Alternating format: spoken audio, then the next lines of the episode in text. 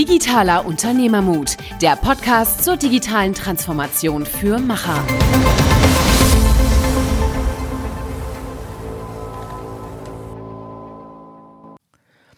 Hallo und herzlich willkommen zu einer neuen Episode Digitaler Unternehmermut mit Niklas und Michael. Wir sprechen heute mit Timo Becker. Timo hat mit seinem Co-Gründer die Swarm Nutrition Company gegründet. Und wer schon mal bei Rewe und Edeka einen Proteinriegel im Regal gesehen hat, äh, wo ein kleines Insekt drauf ist, da ist die Chance sehr groß, dass das ein äh, Riegel, ein Proteinriegel ist, den die Firma Swarm hergestellt hat. Wir reden heute über Proteinriegel. Wir reden aber auch darüber, wie man ein Startup in dem Umfeld führt, wie man sich mit dem Lebensmitteleinzelhandel auseinandersetzen muss und kann und wie man eben, was uns besonders beeindruckt hat, auch über die Lebensmitteltechnik und die Zukunftsfähigkeit, Nachhaltigkeit von Lebensmitteln nachgedacht hat und dementsprechend die Company gegründet hat und sehr erfolgreich, wie schon erwähnt, ähm, auch im Einzelhandel platziert hat. Also freut euch auf die Episode mit Timo Becker. Hallo und herzlich willkommen zu einer neuen Episode Digitaler Unternehmermut. Und wir haben heute den Timo Becker hier. Er ist Co-Founder der Swarm Nutrition. Organisation äh, beschäftigt sich mit insektenbasierten Proteinprodukten. Sehr, sehr spannendes Produkt. Äh, wir haben uns schon äh, ein bisschen länger kennengelernt und auch schon über die Produkte gesprochen. Erstmal herzlich willkommen, Timo. Dankeschön, schön hier zu sein. Klasse. Ihr habt ein super innovatives Produkt. Wir haben es auch hier vor uns liegen. Wir haben es auch schon intensiv getestet. Und warum ist der äh, Vertrieb über den Lebensmittelhandel für euch so wichtig, wenn es um so ein innovatives Produkt geht, wo man denken würde, das kann man bestimmt hauptsächlich online vertreiben? Äh, kann man tatsächlich auch, äh, weil es Sportnahrung ist und der Sportnahrungsmarkt online auch äh, ganz gut funktioniert. Aber der große Hebel im Bereich Lebensmittel sitzt immer noch im Lebensmitteleinzelhandel. Also der Autonormalverbraucher kauft seine Lebensmittel immer noch sehr physisch mit dem Einkaufswagen äh, bei sich nebenan und wir wollen genau da sein, wo, wo genau der Autonormalverbraucher ist und wir wollen Insekten in die in den Lebensmittelpunkt der Menschen rücken und da kann der Lebensmitteleinzelhandel mit seinen aber tausend Filialen in Deutschland äh, auf jeden Fall helfen. Mhm. Ich glaube halt, der Lebensmitteleinzelhandel ist ja auch wirklich nochmal so eine ja, wie soll man sagen, so eine feste Säule, weil viele stationäre Handel haben ja Probleme. Gerade wenn man sich zum Beispiel den Kleidungsmarkt oder so anguckt, wird immer mehr online bestellt. Äh, woran glaubst du, liegt das, dass der Lebensmitteleinzelhandel da immer noch so stark auf diesem stationären ähm, Bereich äh, basiert? Äh, du hast, ähm, glaube ich, nicht allzu viel Vertrauen in, äh, den, in die Lieferung von äh, Lebensmitteln. Lebensmittel äh, generell oder das, äh, die, Ernährung hat super viel mit Vertrauen zu tun. Ähm, ist die Kühlkette eingehalten worden? Ähm, auch es passiert natürlich super häufig, dass du äh, einfach mal inspirativ in den Laden gehst. Also äh, nicht unbedingt mit einem Einkaufszettel losziehst, sondern immer noch das Erlebnis des Einkaufens steht auch bei vielen Leuten immer noch äh, immer noch weit vorne. Ähm, es geht nicht nur um Convenience und ähm, die alltäglichen Dinge jede Woche an die Haustür geliefert zu bekommen, sondern du kaufst immer noch zwei, drei Sachen, die dich jetzt gerade interessieren. Das passiert nicht, wenn du, ähm, wenn du deine, wenn du dein, dein Subscription Model bei Rewe Online äh, einfach äh, jede Woche ab, abfackelst und ähm, dann isst du immer die gleichen Sachen. Also das ähm, hat sehr, sehr viel, glaube ich, mit dem, äh, mit dem Ausprobieren naturell äh, der Menschen zu tun. Mhm. Jetzt reden wir über insektenbasierte Proteinprodukte und wir sind sehr schnell eingestiegen. Erzähl doch mal, wie ihr, wie ihr beiden speziell da hingekommen seid, wo ihr, wo ihr heute seid. Äh, ja, das war, ähm, ist schon ein paar Jährchen her. Das war 2013. Da hat die UN oder vielmehr die äh, FAO, also die Agrarabteilung der UN, einen sehr bedeutenden äh, Bericht rausgebracht, Edible Insects, den meistgelesenen UN-Bericht, äh, der veröffentlicht wurde. Und der propagiert, ähm, dass äh, auch die Europäer sich mal so langsam mit dem Gedanken anfreunden sollten, dass Insekten Einzug auf ihren Speiseplan bekommen. Ähm, das haben, hat die UN natürlich toll belegt, hat äh, sich dafür den südostasiatischen Markt angeguckt, die Tradition dort, die wirtschaftlichen Implikationen und so weiter. Ähm, und das hat uns total äh, erstmal irritiert. Äh, wir haben äh, köstlich drüber gelacht und gesagt, ja, irgendwie macht voll Sinn, was da drin steht. Die Argumente sind super bestechend, ökologisch, nachhaltig ähm, und äh, ist, eine, ist eine große Tradition. Die Nährstoffe sind toll, äh, die die Insekten mitbringen. Eigentlich macht es nur Sinn, aber wir konnten uns nicht wirklich vorstellen, wie dieses neue Protein, was in anderen Regionen dieser Welt gar nicht so neu ist, es wird schon seit Ewigkeiten da gegessen, eigentlich so in Deutschland oder Europa ankommen würde. Und äh, deswegen haben wir dann, also es hat ein bisschen gedauert, wir haben immer wieder drüber nachgedacht, Und hat uns, das Thema hat uns nicht wirklich losgelassen. Und dann sind wir inspiriert von äh, diesem, von dieser Idee, Insekten auf den europäischen Markt zu bringen, also diese nachhaltige Proteinquelle, ähm, nach Südostasien gereist. Ich habe dann meinen Job geschmissen. Ich war zu der Zeit in München. Ähm, Christopher hat ganz schnell noch seine Promotion zu Ende gemacht und nachdem er dann äh, die, die DIS eingereicht hatte, zwei Tage später saßen wir im Flieger nach Bangkok und ähm, haben den südostasiatischen Insektenmarkt unsicher gemacht. Also haben erstmal zwei Wochen Urlaub gemacht, so das war äh, fair enough irgendwie, das haben wir gebraucht.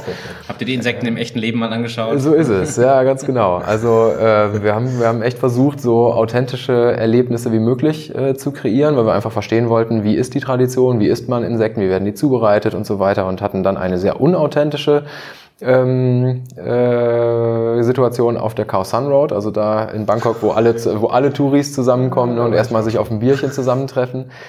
Ähm, äh, weil, weil da äh, gibt es Insekten als Tourischreck. Also es gibt auf der Sun Road mindestens fünf ähm, Straßenwägelchen, die Insekten in frittierter Form anbieten, ähm, unterschiedlicher Arten.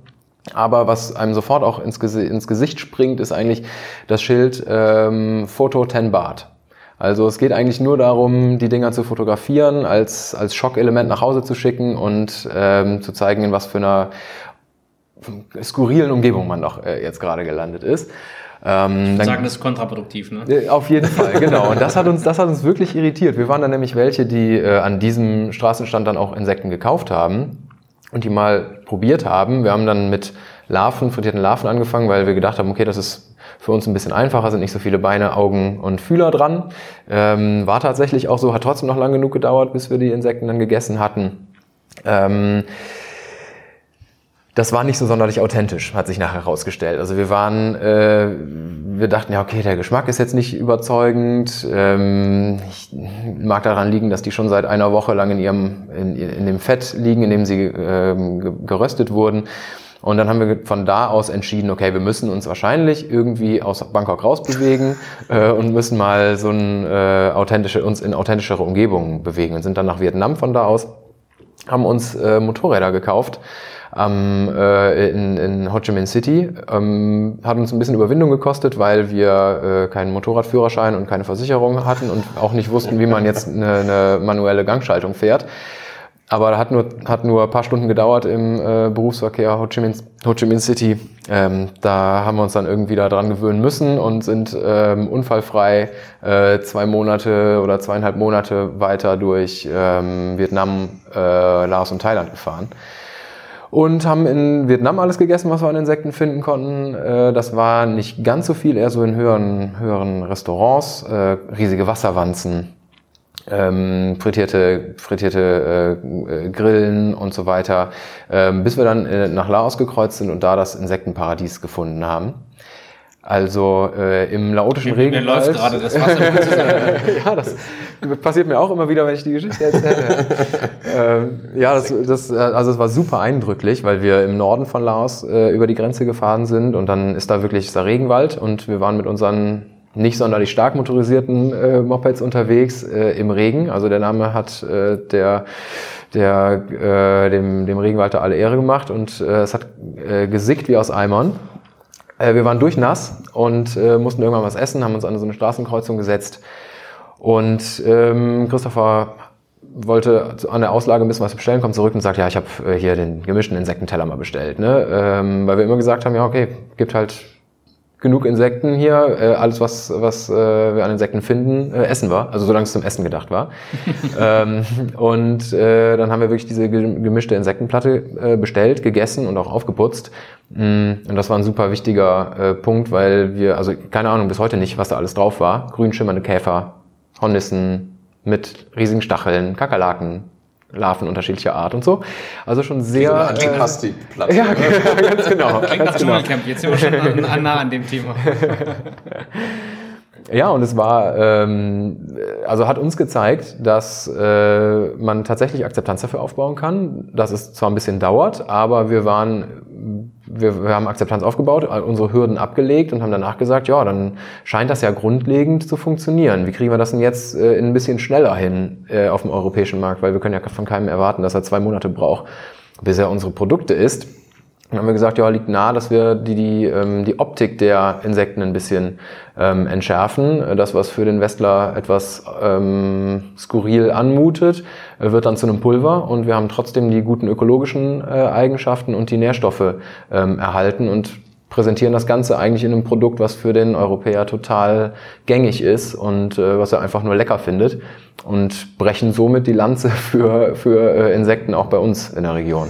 Ich meine, ja, erstmal eine beeindruckende Story auf jeden Fall. Mhm. Coole, coole Geschichte, die ihr da durchlaufen habt. Ähm, ich muss halt schon sagen, ich finde so ein Insektenriegel, und das ähm, hast du ja auch gesagt, ne, damals, gut, da kam vielleicht so ein Report und man hatte irgendwie gewisse Evidence, aber es ist ja trotzdem weit weg davon, dass es irgendwie naheliegend ist und dass man das direkt mhm. sich vorstellen kann. Und das ist ja auch oft ein Ding. Ich meine, unser Podcast heißt digitaler Unternehmermut. Ich glaube, ihr musstet ja auch sehr viel Mut beweisen, ähm, ja, diese Vision dann auch in die Tat umzusetzen. Jetzt liegen diese Riegel hier und ihr seid, ich glaube, in 1500 Märkten mhm. in Deutschland äh, unterwegs. Wo habt ihr diesen Mut hergenommen? Also wo kam diese krasse Überzeugung her zu sagen, yo, wir nehmen jetzt diese Insekten, wir machen da ein cooles Produkt drauf und äh, draußen das funktioniert?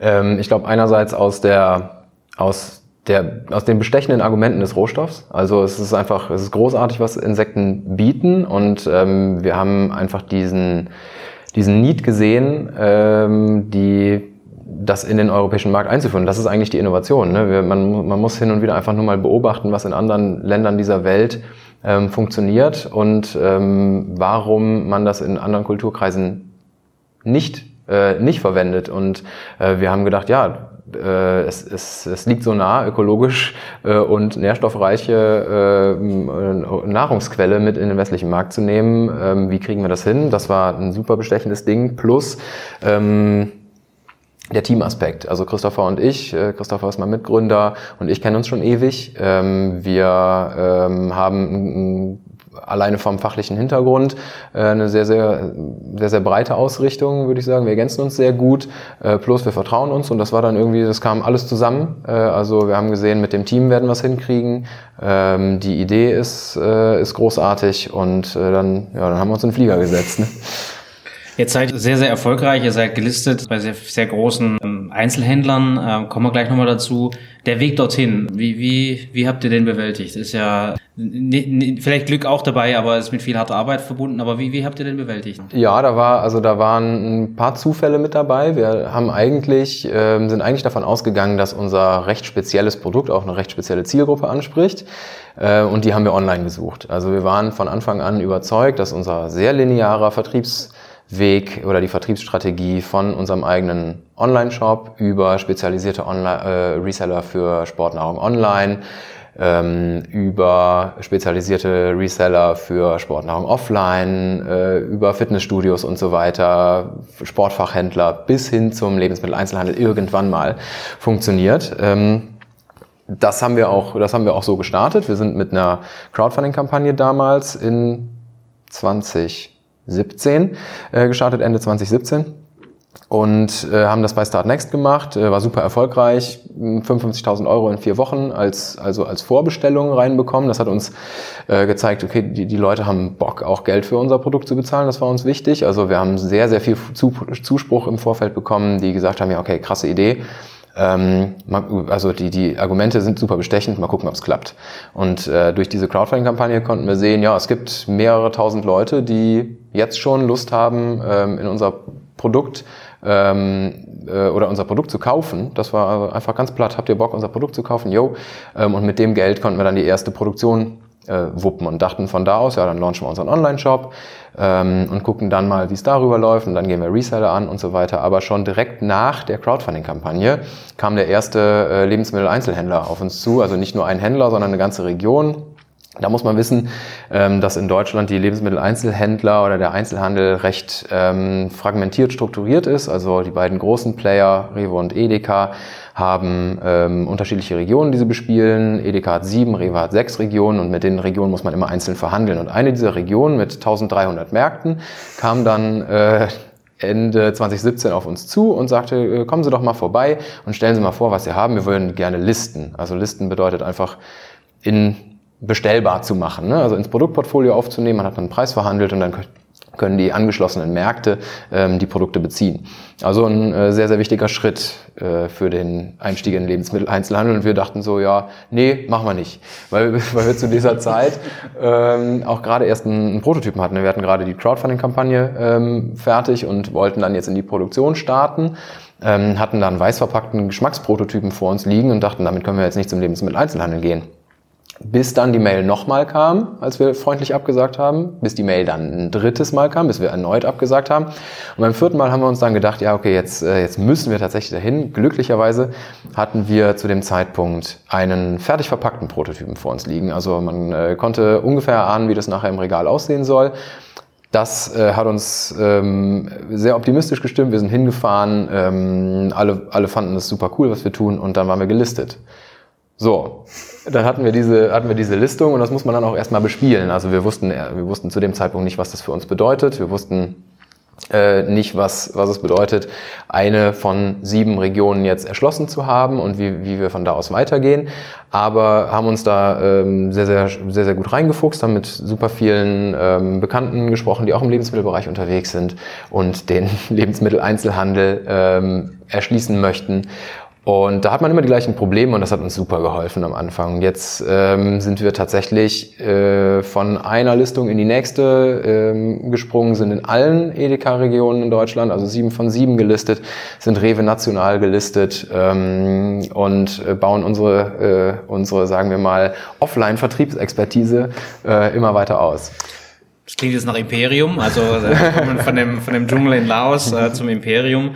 Ähm, äh, jetzt ist natürlich spannend, weil wir mit digital angefangen haben. Ähm, wie geht das für euch weiter? Also sprich, die Listung ist super wichtig. Ähm, wird es angenommen, wird es nicht angenommen? Vielleicht kannst du da ein bisschen was zu sagen. Und wie geht es dann weiter?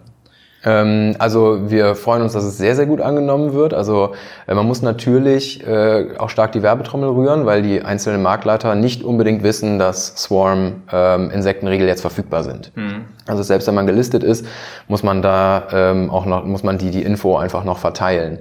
Wenn wir mit Marktleitern reden, die dann ähm, unsere Riegel bestellen sollen, dann merken wir, da ist eigentlich eine, eine wirklich große Offenheit. Also es gibt natürlich immer welche, die sagen, oh nee, bleib mir weg damit, die einfach eine private oder persönliche ähm, Abneigung dagegen haben, ist auch völlig fein. Aber so, wir merken, ähm, dass langsam wirklich Zug ähm, auch auf, auf das Insektenthema insgesamt kommt. Also da hat die Presse super Arbeit geleistet in letzter Zeit. Äh, 2015 haben die angefangen, äh, immer wieder darüber zu schreiben, dass Insekten gut sind ähm, und auch ähm, als Nahrungsmittel mal endlich ähm, mal darüber nachgedacht werden sollte. Äh, das, davon haben schon viele gehört, viele gelesen. Wir irritieren natürlich, also das, das ist äh, unbestreitbar. Wir haben ein Insekt direkt auf der Verpackung. Ähm, das, ist, das ist Provokation, aber wir müssen auch unbedingt zeigen, was äh, was wir tun und äh, was ihr esst. Also es ist sehr, sehr wichtig, dass äh, die, die Kunden und äh, unsere Fans wissen, was sie essen, ähm, damit Insekten auch positiv belegt werden. Also wenn du es lecker findest, was du, was du isst, ähm, dann war es halt im, war's ein Insektenriegel.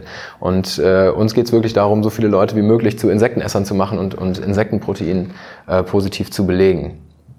Welche Rolle, weil wir haben jetzt ja sehr stark über den Vertriebsweg gesprochen, mhm. welche Rolle spielt denn dann das Marketing für euch? Findet das dann auch am Point of Sale statt oder habt ihr durchaus auch äh, Online-Marketing, wo ihr irgendwie einen gewissen Pull erzeugt bei den, bei den Kunden, also beim Endkunden, der dann vielleicht in den Markt reingeht und das Produkt auch ein Stück weit fordert? Oder also wie ist eure Erfahrung da, mhm. wie das marketingmäßig sich gestaltet? Äh, teilen wir größtenteils, ähm, also online ist es, ist es in erster Linie organisches Marketing, also wir versuchen schon eine, eine starke ähm, Bindung zu unserer Community aufzubauen, also dass wir da äh, über die Kanäle, die uns zur Verfügung stehen, also insbesondere natürlich Instagram und Facebook, ähm, eine, eine gute Kommunikation mit unserer Community haben und dass wir äh, Leuten, die noch nicht genau wissen, was da auf sie zukommt, auch so viel Informationsmaterial an die Hand geben, dass wir sie bestenfalls vom Produkt äh, überzeugen. Also äh, wir sagen immer, wir mit, mit äh, Provokation treten wir die Tür ein und dann müssen wir halt ein bisschen sauber machen, das machen wir mit Information.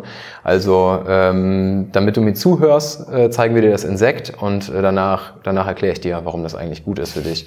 Äh, das so so äh, funktioniert das Marketing eigentlich für uns sehr gut. Auf online ähm, ist es sehr einfach, eine enge Kooperation oder enge Kommunikation mit der Zielgruppe zu haben. Es wird äh, offline, also im Lebensmitteleinzelhandel, schon ein bisschen schwerer.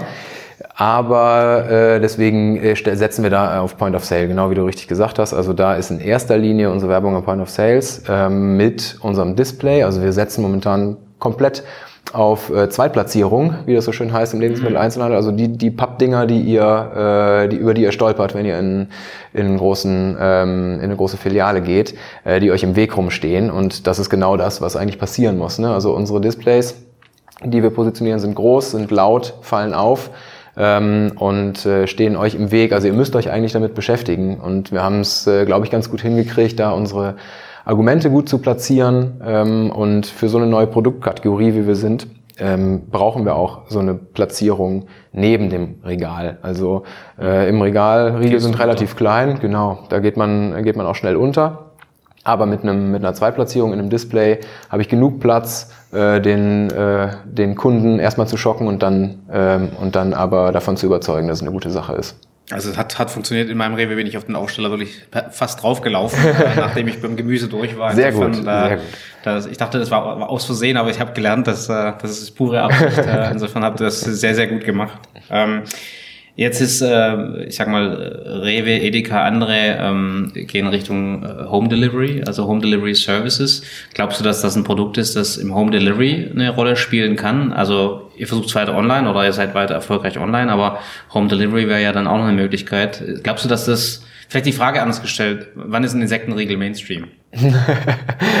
äh, es, wird, es wird noch ein bisschen dauern, aber wir geben Gas und ich, ich hoffe, dass wir so gegen Anfang, Anfang äh, 2021 davon Mainstream reden können. Also wir geben jetzt im, im kommenden Jahr ähm, wirklich Gas und werden noch versuchen, ein paar tausend Märkte mehr äh, davon zu überzeugen. Und ich glaube, dann kann man tatsächlich davon sprechen, äh, wenn wir so eine gute, wenn wir dann noch eine bessere Abdeckung äh, erreicht haben, dass wir dann im Mainstream sind. Ähm, und ich glaube, Online-Delivery, ähm, hat es hat äh, oder kann äh, auch dem Vertrieb von Insektenriegeln helfen, weil es weil äh, weil es einfach ein Mitnahmeprodukt sein kann. Also wenn es auch online gut positioniert wird, ähm, es ist gut bestellbar, es ist gut lagerbar, das einfach mal der, der so der Preispunkt ist nicht zu hoch, man kann es einfach mal probieren und ähm, in den Warenkorb legen, der einem dann äh, nach Hause gebracht wird. Also das sehe ich schon dass man da auch natürlich wieder die, die innovative äh, Positionierung der, der Einzelhändler stärken kann. Ne? Also die, diejenigen, die solche Produkte im Markt haben, zeigen dadurch nochmal, ähm, dass sie auch ein nachhaltiges und, und innovatives Mindset haben. Und ähm, das hilft uns auch hin und wieder. Wenn man das, wenn die das auch noch online spielen wollen, dann kann das ein, ein gutes Win-Win sein. Mhm. Auch, ich meine, wenn der nach vorne weg natürlich der, der Vertriebsweg dann vielleicht offline geschieht, ist es natürlich trotzdem ein riesen Rad, was man drehen muss. Und äh, ich mhm. denke mal, ganz ohne digitale Optimierung läuft das ja dann auch nicht im Hintergrund. Ähm, vielleicht kannst du da mal ein bisschen darüber sagen, wie, wie seid ihr aufgestellt? Wie, wie kommt nachher letztendlich dieses Produkt, was jetzt hier vor uns liegt, wie kommt das in die Märkte und, und wie, ist, wie sind die Prozesse und wie hilft mhm. euch da vielleicht auch ein Stück weit eine eine Software oder welche Rolle nimmt das da ein? Vielleicht kannst du da mal ein bisschen drauf eingehen. Ja, also online sind wir, ähm, sind wir über einen, über einen Webshop auf, äh, basierend auf Shopify aufgestellt, ähm, an dem direkt unser ähm, Kontaktlogistiker angebunden ist. Das heißt, wir haben mit der mit dem Fulfillment eigentlich nichts mehr zu tun.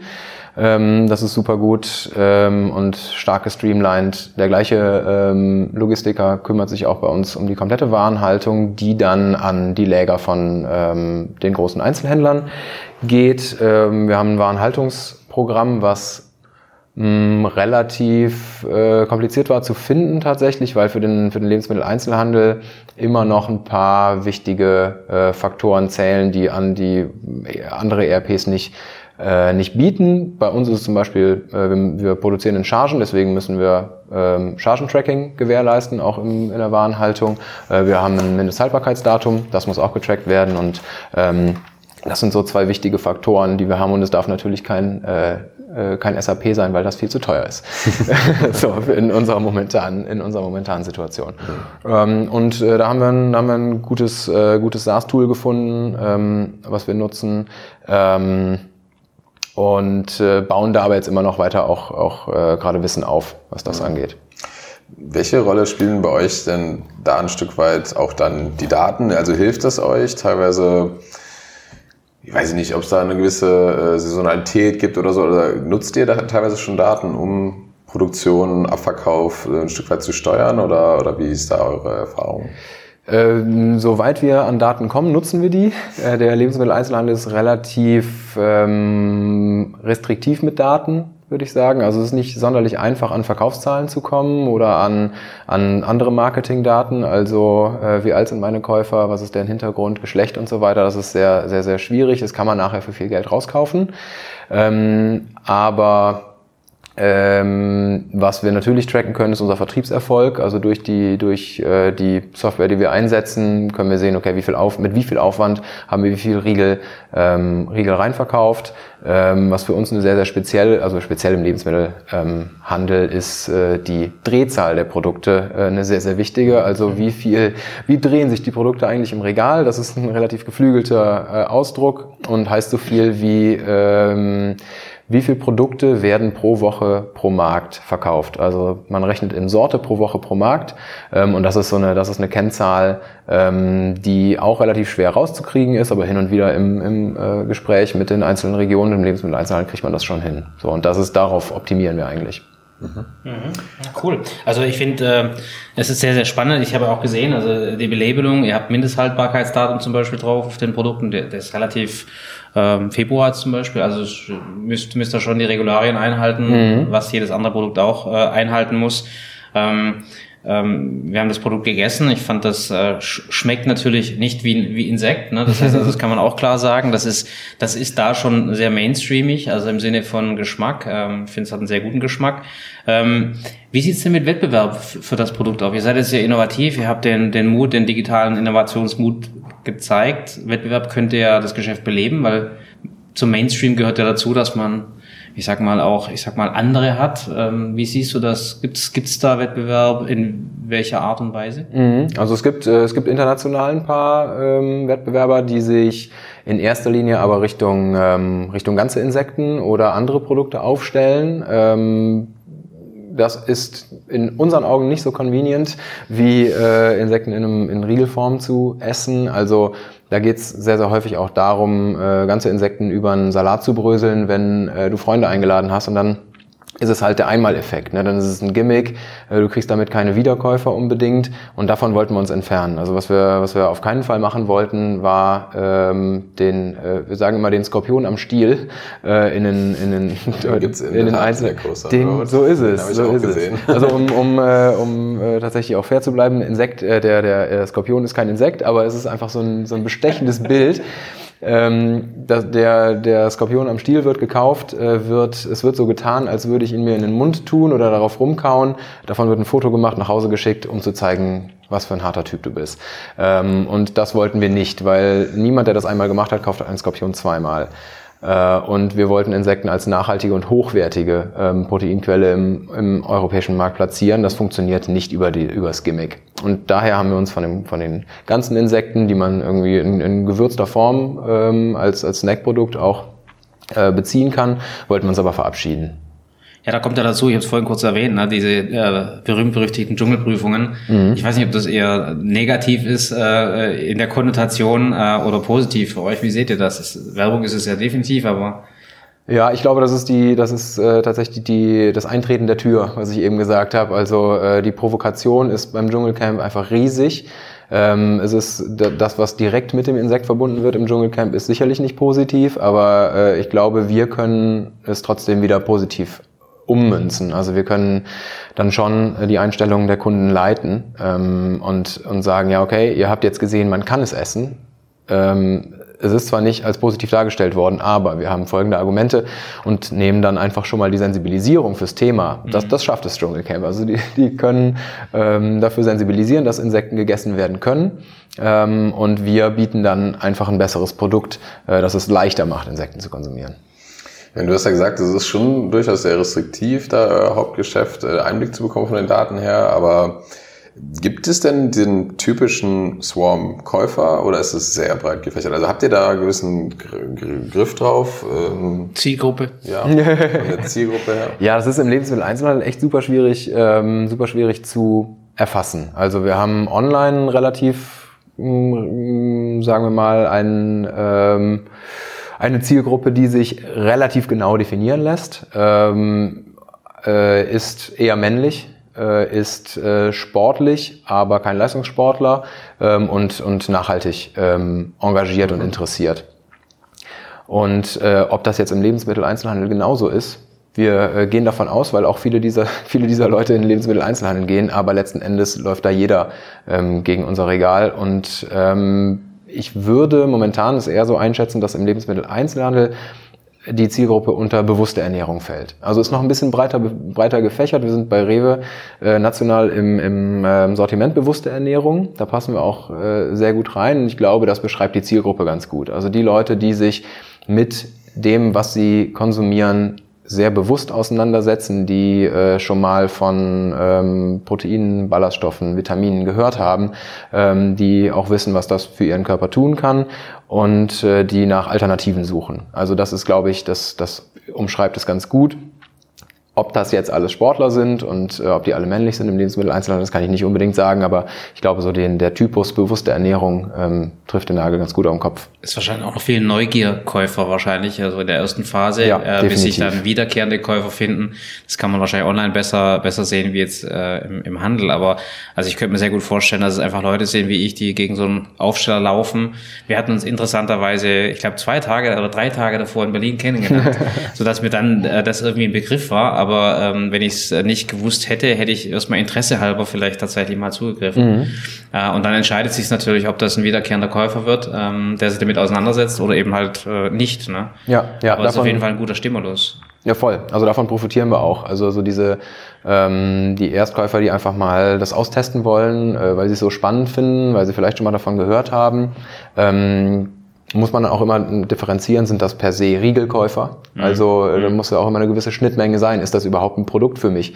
Selbst wenn ich äh, offen bin gegenüber Insektenkonsum, äh, dann heißt das immer noch, heißt das noch lange nicht, dass ich auch Riegel mag oder dass, dass sich das in meinen, in meinen Habit äh, einfügen lässt. Also ersetzt es ein Corny oder ein Mars oder ist es einfach, ich sag mal, eine Zusatznahrung äh, Genau, Sport? Ne? ja.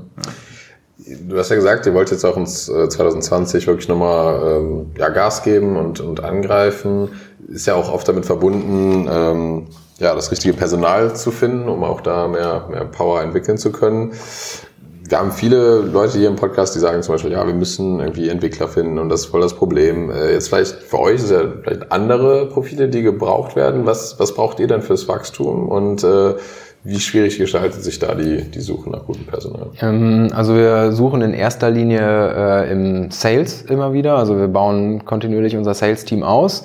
Ähm, gleichzeitig suchen wir aber auch äh, im, im Marketing, also Marketing online, äh, Marketing offline. Es sind, sind große Aufgaben, die wir da haben. Ähm, weil insbesondere auch das Marketing offline für einen Lebensmitteleinzelhandel recht ähm, recht starr ist. Also da sind wirklich noch äh, traditionelle, konventionelle Mechanismen, die da vorherrschen. Da brauchen wir einfach neue Impulse und neue Ideen, wie man das mit nicht ganz so großem finanziellem Aufwand regeln kann. Also wenn ich ganz Deutschland mit, mit Billboards bespiele, ja, dann hat jeder von uns gehört, aber dann ähm, bin ich auch mein Leben lang verschuldet. Äh, oder wenn ich Fernsehspots spiele. Ja, und da brauchst einfach kreative Ideen. Und das, das ist so das, ähm, wo es bei uns dann im Marketing drauf ankommt ähm, und aber auch im, äh, auch im Sales wollen wir definitiv äh, aufbauen. Was wir ähm, was wir tun, ist, wir halten relativ viele Vorträge ähm, auf Fachkonferenzen, aber auch an Universitäten und da ist es, äh, das ist auch ein ganz guter Recruiting-Kanal für uns, ähm, wo immer wieder äh, Interessenten äh, auf uns zukommen und natürlich LinkedIn, äh, wo, wo wir ähm, immer aktiver werden und ähm, wo auch unsere Community immer stärker wächst und sich mit uns austauscht. Das ist, glaube ich, auch eine sehr, sehr gute ähm, Möglichkeit für uns. Ähm, jetzt ist so, dass ähm, ihr natürlich hoffentlich sehr viel Erfolg haben werdet mit dem Produkt. Äh, du sitzt jetzt hier, ähm, hast kein Smartphone um dich herum, du bist äh, ähm, ja, wie gesagt, analog angereist. Ähm, wie, wie gehst du mit Digitalisierung um? Also ihr, ihr beiden jetzt in dem Fall, was bedeutet das für euch? Hat das, ein- hat das einen Mehrwert? Äh, wenn ja, dann wo? Äh, ja, tatsächlich, ich bin äh, nicht mit dem Lime-Roller gekommen. Ich, Dazu brauchen wir ein Smartphone. ja, genau. Ja, ein Smartphone habe ich. Äh, Ich versuche es ähm, ich versuch's weise einzusetzen. Also äh, versuche mich nicht davon äh, immer leiten zu lassen. Das ist relativ schwierig. Ähm, insbesondere dann äh, zu Arbeitszeiten. Ähm, hab versucht, äh, ab einer gewissen Zeit zu, äh, zu Hause zum Beispiel nicht mehr drauf zu gucken. Äh, funktioniert ganz okay. Ähm, aber äh, natürlich die, äh, die digitalen Tools helfen uns äh, bei der Arbeit und der Kommunikation äh, immens. Also alles, alles, was wir haben, ist äh, in der Cloud. Ähm, wir kommunizieren über ähm, über die neuen äh, Chat-Tools und so weiter. Ähm, und das hilft uns ähm, sehr, sehr schnell sehr, sehr, und sehr, sehr schnell auszutauschen. Was man, was natürlich da so ein bisschen ähm, manchmal äh, hinten runterfällt, ist, ist äh, Ruhe für Aufgaben zu haben. Also äh, dann während der Arbeitszeit komplett connected zu sein und immer wieder was aufploppen zu sehen, merken wir, dass äh, das hin und wieder ein Problem, Problem sein kann für Aufgaben, in die man tiefer einsteigen muss. Ähm, aber dafür äh, hilft es dann eine räumliche Trennung zu haben. Dann gehen wir einfach in den Konferenzraum, äh, nehmen keine digitalen Helferlein mit ähm, und sind dann dementsprechend für die Zeit komplett raus. Mhm. Versucht ihr das, was du jetzt gerade beschrieben hast, auch aktiv, ähm, sag ich mal, vorzuleben? Äh, ich meine, ihr habt ja mittlerweile auch ein kleines Team. Ist das was, was ihr aktiv auch im Team besprecht? Äh, ist das ein Thema? Ähm, während der Meetings, also äh, dass, dass während der Meetings nicht auf äh, Telefone geguckt wird oder am Rechner rumgearbeitet wird, es sei denn, man braucht ihn fürs Meeting. Ähm, das, ist, das ist auf jeden Fall gang und gäbe. Ansonsten muss das jeder für sich selber, glaube ich, entscheiden, wie er da, wie er da gerne sein, seine Arbeitsmodalität haben möchte. Da möchte ich gar, gar nicht so viel äh, drin rumfuschen. Mhm. Jetzt bist du ja sehr stark äh, zum Thema Nachhaltigkeit unterwegs, beziehungsweise ähm, das klang vorhin ein bisschen durch, aber das Thema Nachhaltigkeit äh, scheint euch sehr wichtig zu sein. Mhm. Ähm, kannst du das ein bisschen beschreiben? Wie, wie, wie kam der da drauf und wie bringst du das so in dein, in dein Berufsleben, in dein Privatleben? Also die, ähm, ich glaube, wir hätten äh, nicht mit Insekten äh, oder insektenbasierter Nahrung angefangen, hätten sie nicht diese große äh, Komponente der Nachhaltigkeit. Ähm, das ist einfach der, das sind die beiden wunderbaren Faktoren, die Insekten zusammenbringen. Also einerseits haben sie ganz tolle Nährstoffe, super viel Protein, sehr hochwertiges Protein, also alle essentiellen Aminosäuren, die man braucht für Muskelaufbau, Muskelerhalt und so weiter. Ähm, tolle Mikronährstoffe, Vitamin B12, Zink, Eisen und so weiter, alles mit drin. Und auf der anderen Seite äh, die, die nachhaltige Komponente. Und das bedeutet einfach, Insekten sind wechselwarm. Ähm, heißt, sie müssen keine Energie aus dem Futter dafür verwenden, dass ihrem Körper warm ist, dass die Körpertemperatur stimmt, wie zum Beispiel in der Viehzucht. Ähm, und deswegen geht da keine, keine Energie flöten. Also können eigentlich alle Energie aus dem Futter äh, direkt in Körperwachstum, bedeutet in dem Fall Proteinmasse, äh, investieren. Und das macht sie super effizient und ähm, sehr, sehr ressourcenschonend im Vergleich zu den klassischen Proteinquellen und Lieferanten, die wir momentan so haben, die insbesondere natürlich aus der Viehzucht sind. Und das ist einer unserer größten CO2 ähm, Produzenten, den wir gerade auf der Welt haben. Und das macht so bestechend. Also auf der einen Seite liefern wir dir hochqualitative, hochqualitative Nahrung, die äh, nur einen Bruchteil der Ressourcen verbraucht, wie wir momentan in der klassischen Proteinherstellung verwenden. Mhm. Und wo kann das Produkt noch hingehen? Also ich meine, ihr macht das jetzt in Pulverform, das ist, da habt ihr eine, eine super Supply Chain aufgebaut, ihr habt euch da sehr, sehr viel äh, Zeit, Energie, Gedanken ähm, äh, eingesteckt. Wo, wo geht so ein, was, was kann eurer Meinung nach zum Thema Nachhaltigkeit, ich sag mal, so eine Produktkette sein? Mhm. Also das ist wirklich, äh, momentan ist es so, äh, da Insekten sehr, sehr proteinreich sind, reicht es, wenn man sie trocknet und äh, zerkleinert. Dann haben wir schon bis zu 70 Prozent Protein. Ähm, mehr muss ich gar nicht machen, ich muss nichts, abtrennen. Äh, also ein sehr, sehr proteinreiches Pulver.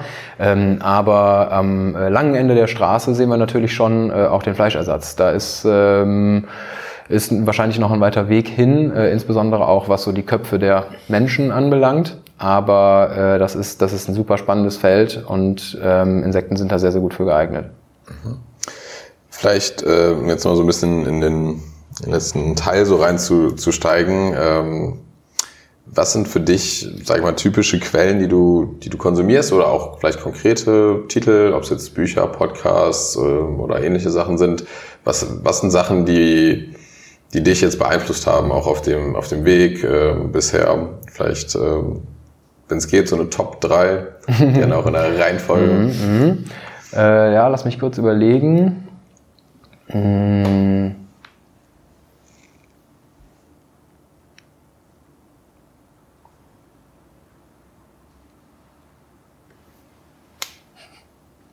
Okay, das müsst ihr nachher rausschneiden, das merkt ihr schon. Ne?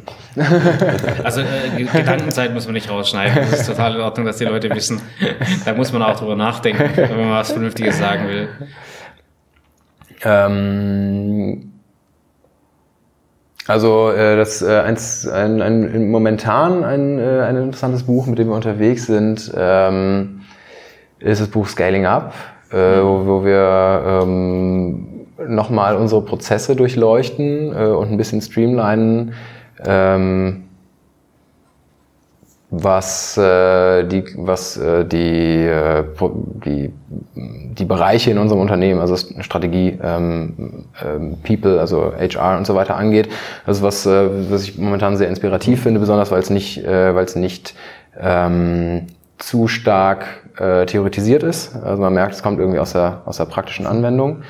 Ähm, und äh, natürlich, ich weiß gar nicht, ob ich es jetzt sagen darf, aber ihr habt natürlich Podcasts angesprochen. Also der OMR-Podcast ist was, mhm. äh, was äh, recht frequentiert auf, meiner, auf meinen Ohren ist.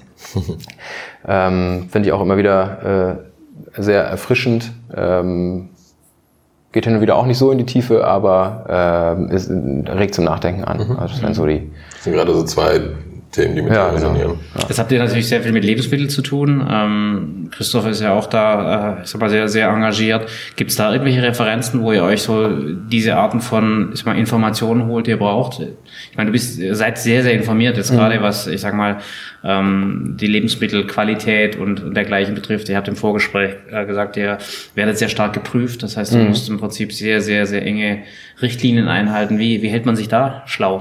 Äh, über unsere Ernährungswissenschaftler. ja, Wir haben ist, äh, Ernährungswissenschaftler. ja, manchmal ist es so. Ja, ja es ist, also es ist ein super, ähm, super spannendes Thema, aber auch ähm, von sehr vielen unterschiedlichen äh, Menschen unterschiedlich untersucht. Also es gibt, die Ernährungswissenschaft ähm, ist super super bunt und man weiß hin und wieder auch nicht, ähm, wo es einen hinführt. Deswegen ist es sehr, sehr gut, da jemanden im Team zu haben, ähm, mhm. der da äh, sehr, sehr wissend draufschaut und auch mit uns die Produkte äh, entwickelt und ähm, unser Qualitätsmanagement aufbaut und so weiter. Ja, also das, äh, ich glaube, in, in der Ernährungswissenschaft äh, ist noch ist noch einiges äh, zu ergründen. Mhm, mhm. Spannend. Ähm, vielleicht mal jetzt gefragt, jetzt zurückblickend, ähm, was würdest du dir vielleicht gerne selber mit auf den Weg geben, wenn du jetzt zurückdenkst, vielleicht an die Zeit, wo du noch äh, im Studium warst oder gerade ins Arbeitsleben, Arbeitsleben eingestiegen bist? Ähm, was, was würdest du dir gerne mit auf den Weg geben mit deinem jetzigen Wissen? Ähm, ich glaube. Keine Maßregel essen. genau. Bitte nicht. Sieht man das? man sieht das. Also Leute, Leute, der Mann sieht gesund aus. ähm, ich glaube, ähm, mir hätte schon etwas früher bewusst sein können, dass ich mehr ausprobieren muss, um, ähm, um definitive Entscheidungen treffen zu können. Also ich habe äh, versucht, über, über Szenarien in Gedanken herauszufinden, ob mir Dinge gefallen oder ob, ob ich da reinpasse und äh, das hat das hat nie so wirklich funktioniert. Und ich glaube, Dinge auszuprobieren ähm, und sich wirklich reinzustürzen und darauf einzulassen, ist die einzige Art und Weise, wie man rausfinden kann, ob man als Mensch dafür geschaffen ist. Ähm, und äh, hätte ich das früher gewusst, äh, wäre es schlimm gewesen, dann wäre ich heute nicht hier. äh, aber ich glaube, das ist, das ist eine, eine Sache, die einem bewusst sein muss. Ähm, oder zumindest äh, habe ich das Gefühl, dass es mir wichtig ist, äh, bewusst zu sein, dass Ausprobieren, nur über Ausprobieren wirkliche Entscheidungen getroffen werden können. Hm, spannend sehe ich mich selber äh, stark drin. Also auch auf dieses, dass man so Szenarien durchplant, aber stimmt schon, ne? Dann selber in der Situation zu sein, ist einfach nochmal eine ganz andere mhm. Kiste, ja. Das stimmt, ja. Deswegen, also ich, ich sehe das auch, aber manchmal fehlt mir dann die, die Eingrenzung der Chancen. Das heißt, man muss auch dann die Kurve kriegen und ja, irgendwann definitiv. mal wissen, wann Schluss ja. ist, um diese Entscheidungen herbeizuführen. Ich glaube, das ist immer eine, eine Balance, die man braucht, sozusagen, wie lange versuche ich, wie lange experimentiere ich und ab wann habe ich dann, ich sag mal, das Gefühl, jetzt kann ich eine Entscheidung treffen. Das ist, mhm. glaube ich, immer ein Thema. Ähm, ich habe da immer einen schönen Vergleich. Äh, mich hat mal einer gefragt, wann weiß denn ein Maler, wann ein Bild fertig gemalt ist, ne? wenn du ein wirkliches Kunstbild hast. Ne? Und das weißt du eigentlich nur als Maler. Ja, als äh, ich sage Verbraucher würdest du sagen, da fehlen noch Striche. Ne? Mhm. Und das kannst du einfach so nicht beurteilen. Und genauso ist, glaube ich, Entscheidungsfindung. Irgendwann weißt du, was du tust. Und ihr, ihr tut das Richtige, man sieht das. Äh, wir werden äh, heute Abend über eure Riegel herfallen und äh, werden euch die kleine Marktforschung für die Zielgruppe auch zurückspielen. Ja, super. Ähm, deswegen vielen Dank für den Besuch. Liebe Grüße an Christopher und schön, dass du da warst, Timo. Danke, die Grüße nehme ich mit. Schön, dass ich hier sein durfte. Vielen Dank. Vielen Dank fürs Zuhören. Wir hoffen, dass äh, auch für euch einiges an spannenden Informationen und auch ein echter Mehrwert dabei war. Gerne gebt uns äh, eure Meinung zu den Themen, gebt uns Feedback auf allen Kanälen. Die sind äh, in den Shownotes wie immer verlinkt. Da findet ihr auch die relevantesten Infos von dieser Episode. Und dann freuen wir uns natürlich, wenn ihr nächste Woche wieder einschaltet. Vielen Dank.